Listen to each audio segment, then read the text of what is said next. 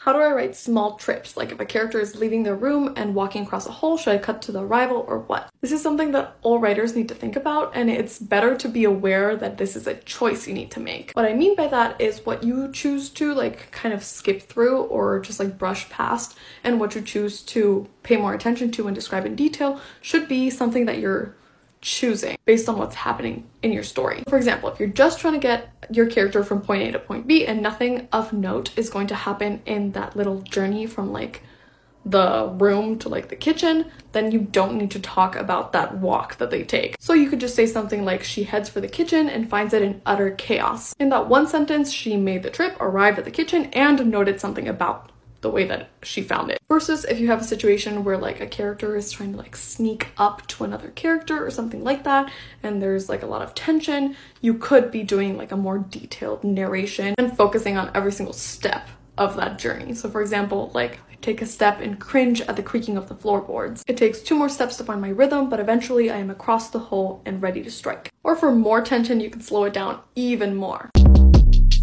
Short Cast Club